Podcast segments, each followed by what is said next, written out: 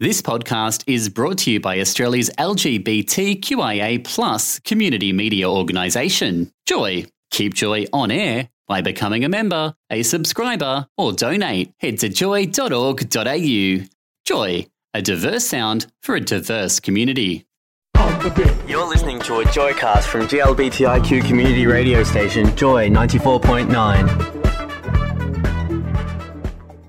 You're on the Kiss My Art Show on Joy ninety-four point nine with Amy, a very husky Amy this evening. Now, one of three things has happened to me. I've either turned into a man, offered up my throat as a refuge for a homeless frog, or caught a cold.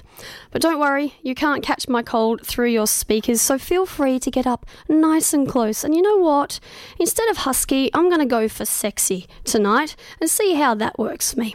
Anyway, you're on the Kiss My Art Show on Joy ninety-four point nine. The time is three minutes past your hour of nine.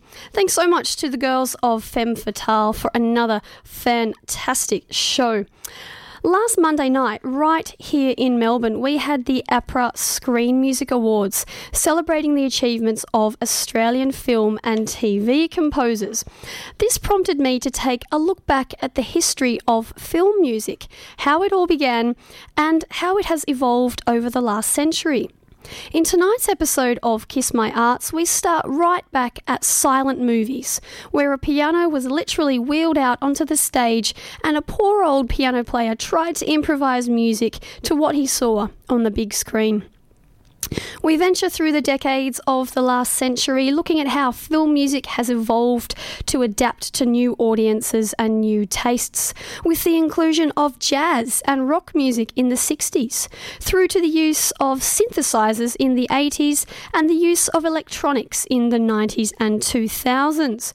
We'll look at Max Steiner, Henry Mancini, George Gershwin, Aaron Copland, Bill Haley and his Comets, of course John Williams, Radiohead's guitarist Jonny Greenwood, Hans Zimmer, Philip Glass, and our very own Aussie composer Anthony Partos, who has just won a string of awards at the APRA Screen Music Awards for two thousand twelve. So, kick back, relax, fill up that glass, and be whisked away to the wonderful world of film music for the next hour on Kiss My Arts.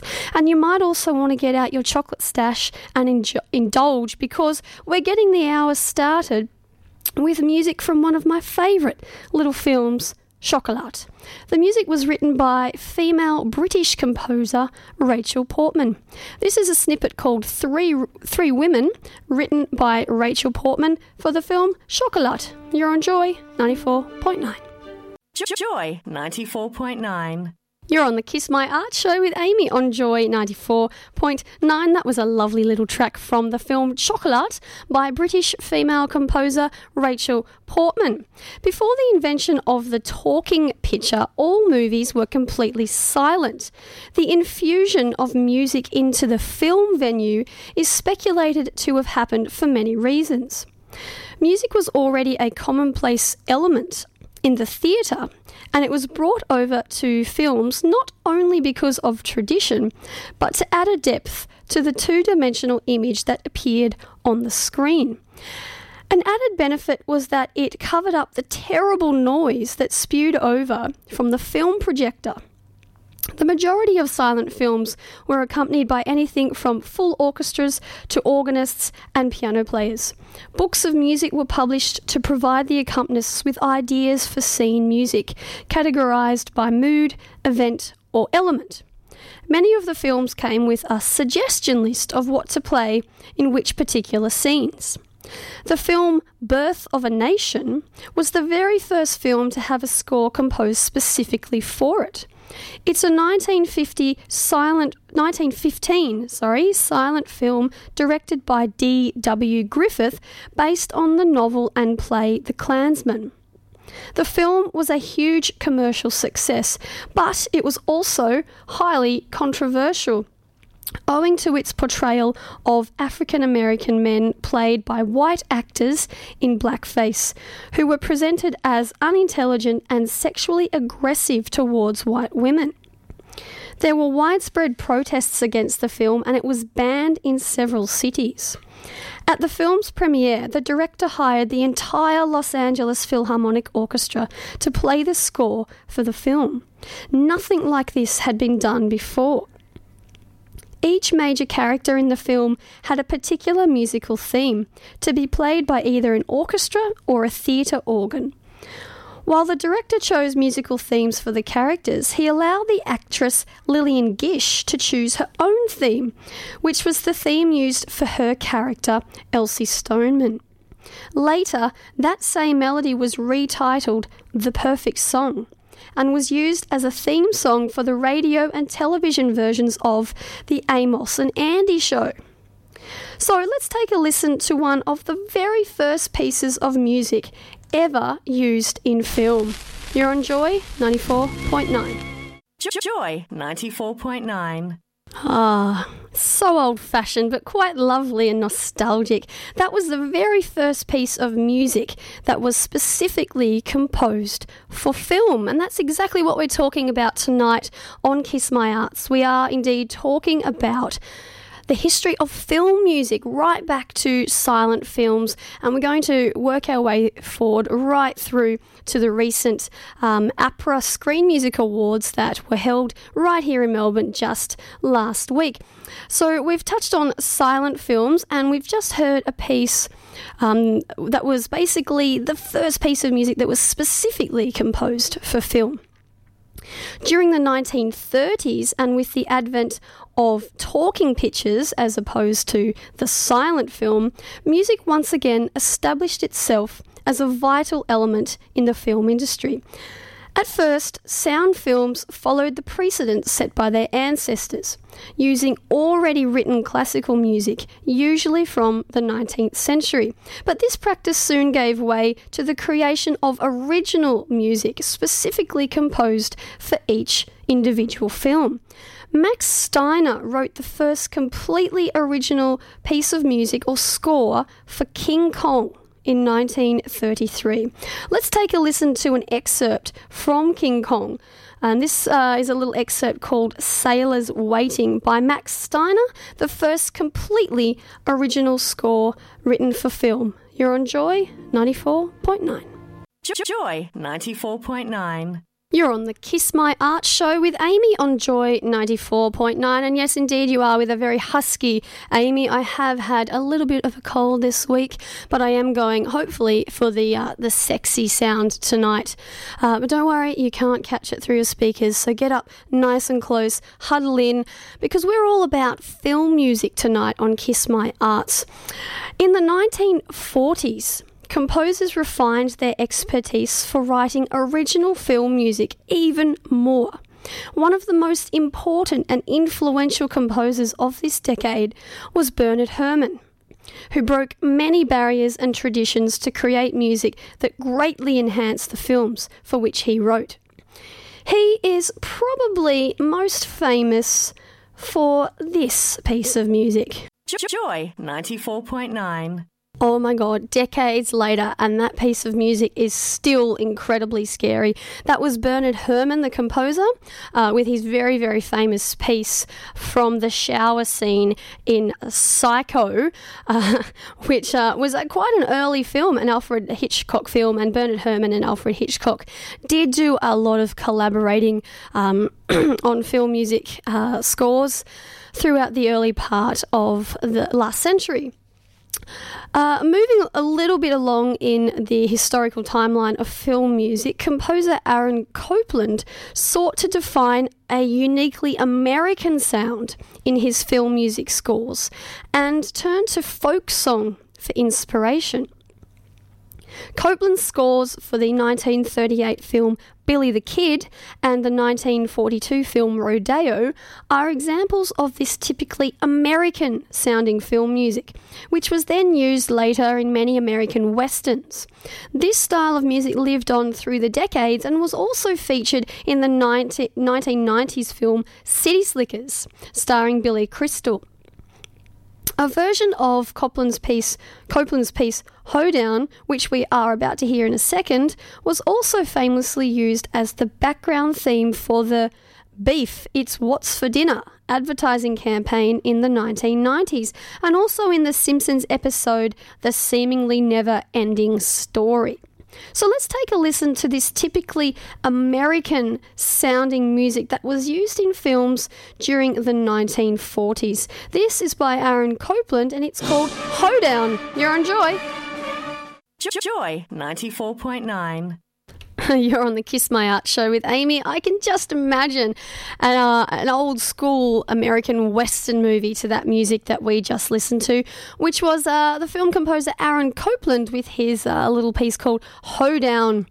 Uh, we are talking about film music tonight on Kiss My Arts.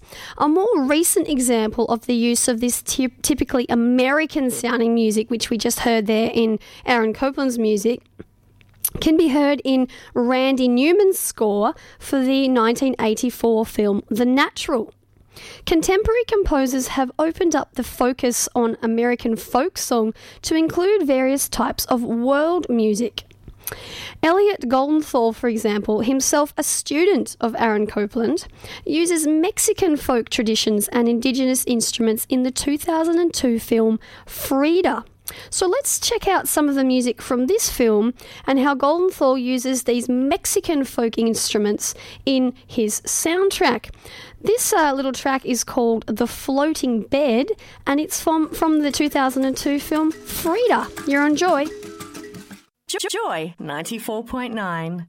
Uh, that was uh, composer Elliot Goldenthal with uh, some of his music from the two thousand two film Frida, using Uh, Mexican folk instruments and traditions to create that score.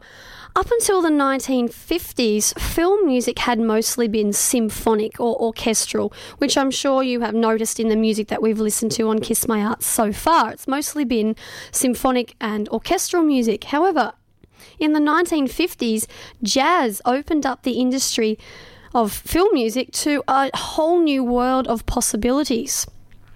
Although it had already been used for musicals and animated films or cartoons, it had never been used in mainstream films of the nineteen thirties and nineteen forties. The use of jazz not only contemporised the sounds of movies, but fewer musicians were needed, thus making this part of the filmmaking process far less expensive. In edgy urban dramas, jazz exploded onto the soundtrack in scores such as A Streetcar Named Desire in nineteen fifty-one, The Man with the Golden Arm in nineteen fifty-five, Touch of Evil in nineteen fifty-eight, and in numerous biopics about jazz artists such as Young Man with a Horn and Rhapsody in Blue. The George Gershwin-composed jazz piece, Rhapsody in Blue, was used in the Woody Allen film Manhattan, and it was also used in the nineteen eighties film Gremlins two, believe it or not, and again in Fantasia two thousand. It's got one of the most famous introductions of all time with its long upward clarinet glissando. This is uh, George Gershwin.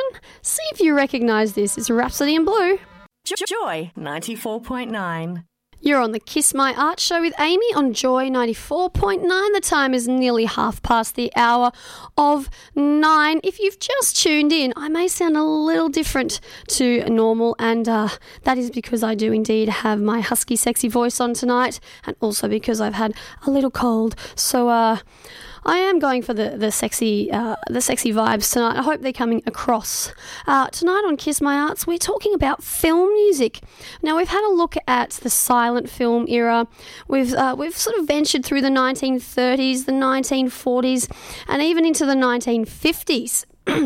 So far, up until that point, uh, mostly film music had been symphonic or orchestral, but we've just started to venture into film music that makes use of jazz. Before the break, we heard a very, very famous piece, Rhapsody in Blue by George Gershwin. It's got one of the most famous introductions, that, that very long a sweeping uh, clarinet glissando at the beginning, which was used in the opening of Woody Allen's film Manhattan.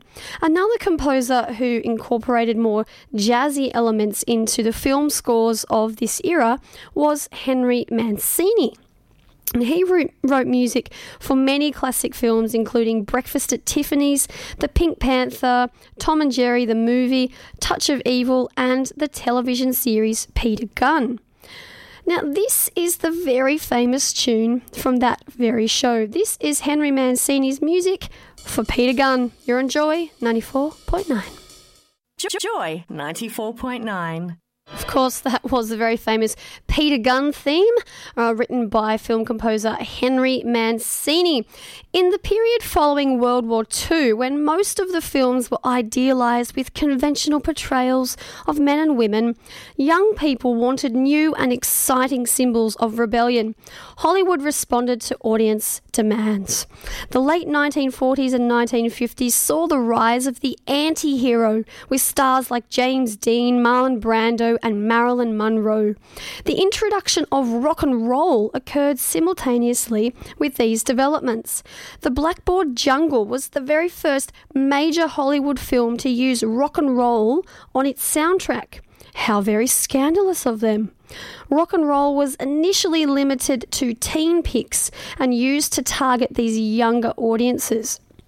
The music in the film The Blackboard Jungle was provided by rock and roll group Bill Haley and his Comets with their musical hit Rock Around the Clock. So let's take a step back to the music used in films during the nineteen fifties with this old-time classic. You're on Joy. One, two, three o'clock. Joy ninety-four point nine. Uh, Bill Haley and his Comets with Rock Around the Clock, which was uh, used in uh, films in the nineteen fifties. How scandalous they'd gone from orchestral music to rock music. Now, rock and roll ultimately functioned as a pressure point on the classical Hollywood film score and was an important influence in a new type of scoring for film that would emerge in the nineteen sixties, the compilation score.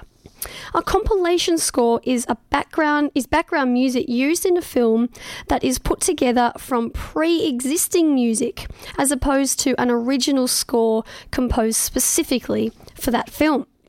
It was usually made up of popular songs of the time. We still use this in films today, although we now generally use a combination of existing music as well as original music composed specifically for the film. In the nineteen forties and nineteen fifties, modernist musical techniques such as extreme dissonance, atonality, which means no harmony whatsoever, striking rhythms, and unconventional or very interesting instrumentation made their way into Hollywood film scores, such as in the films Spellbound and The Lost Weekend, both in nineteen forty-five, and both making use of the theremin, which was one of the first electronic instruments. The cutting edge of this kind of experimental modernism can be heard in Rosenmann's score for the film The Cobweb in nineteen fifty-five. Initially, electronic instruments were limited to horror films and science fiction, or used for specific psychological elements in films, such as in dream sequences. But it did move into the mainstream with Giorgio Moroder's uh, music for Midnight Express in nineteen seventy-eight, and also in Vangelis's score for Blade Runner in nineteen eighty-two. So let's take a look at this very experimental phase of film music during the nineteen sixties and seventies. This is Moroder's score for the nineteen seventy-eight film Midnight Express. You're on Joy ninety-four point nine. Joy ninety-four point nine. Yes, indeed. A very experimental stage of uh, of film composing during the sixties and seventies. I don't know about that one. Interesting. Uh, has anyone actually seen Midnight Express, nineteen seventy-eight film? Uh, maybe they remember that score. Incredibly, incredibly uh, experimental and interesting. If you're listening to Kiss My Arts tonight and uh, you're enjoying the show and you'd like to say something, uh, feel free to text in on oh four two seven Joy nine four nine. We'd always love to hear your opinion on what we're talking about. In the late twentieth century, Philip Glass brought minimalism out of the world of art music and into the film score. Now, minimalism is characterized by repetitive musical figures, and Glass's hypnotic music first attracted attention in the film Koinatsqatsi in nineteen eighty-three and The Thin Blue Line in nineteen eighty-eight. Philip Glass has had a long and successful career in the classical music world. Now, although Glass's work in Hollywood has been somewhat limited in its output, it's certainly not limited in its influence. His distinctive techniques of minimalism uh, can now be heard in many Hollywood films. Glass's most high-profile score was for the two thousand two film The Hours, starring Nicole Kidman, Meryl Streep and Julianne Moore. Here is a little snippet uh, by, uh, by Philip Glass from The Hours. You're on Joy ninety-four point nine. Joy ninety-four point nine. You're on the Kiss My Arts show with Amy on Joy ninety-four point nine. The time is nearly a quarter to ten. We're talking about film music tonight. If you'd like to join in the conversation or you've got an opinion, text in on oh four two seven Joy nine four nine. With well over one hundred major fe- feature films to his credit to date, John Williams may well be the most recognisable film composer in the Western world. Largely responsible for the revival of the symphonic film score, and as we've just discovered, during the nineteen sixties, seventies, we uh, we had the influence of rock and jazz and even a little bit of experimental music. Uh, and he was also um, at the forefront of adapting the film orchestra to the modern recording studio. More importantly, John Williams has raised the visibility of the film score. In an era when much of the music heard at the movies was almost immediately forgotten, John Williams's music has entered our subconscious and popular consciousness. Just think of the shark motif from Jaws, or the theme from Star Wars, or even the five-note melody through which aliens and earthlings communicate in Close Encounters of the Third Kind. His film music spans from the early seventies right up to today. He has written music for Harry Potter, Star Wars, Indiana Jones, Superman, E T, Home Alone, J F K, Schindler's List, Saving Private Ryan, Catch Me If You Can, Memoirs of a Geisha, Jurassic Park, and that's just naming a few. One of the scores John Williams was made famous for in the nineteen seventies was that of Jaws. Let's take a listen to the two notes that scared the crap out of everybody for years in the seventies. This is the theme from Jaws. Joy ninety-four point nine. That's the, of course, the theme tune from Jaws by John Williams. Now, I bet if you were listening to the radio in the bath, you got out of the bath pretty quick, because those two notes have scared the pants off people for years. So, amazing stuff. The first widespread use of synthesized sounds in films occurred in the nineteen eighties, and film scoring once again underwent a major revolution. For the first time, it became possible to score an entire film with only one performer, using the synthesizer to produce the sounds of many instruments. This technological development, which was also echoed in the general music world, caused popular songs to become the basis for entire film scores. Today, with the daily development of new technology and the general knowledge gained from a century of experiences, film composers can create just about anything for their film scores. Composers like Hans Zimmer have taken this kind of composing on board. Zimmer started out composing using synthesizers in the nineteen eighties and has progressed to become one of the biggest names in film composition today.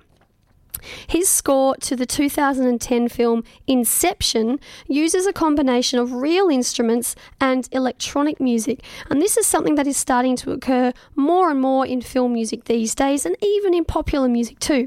So let's take a listen to some of the music composed by Hans Zimmer for the film Inception. You're on Joy ninety-four point nine.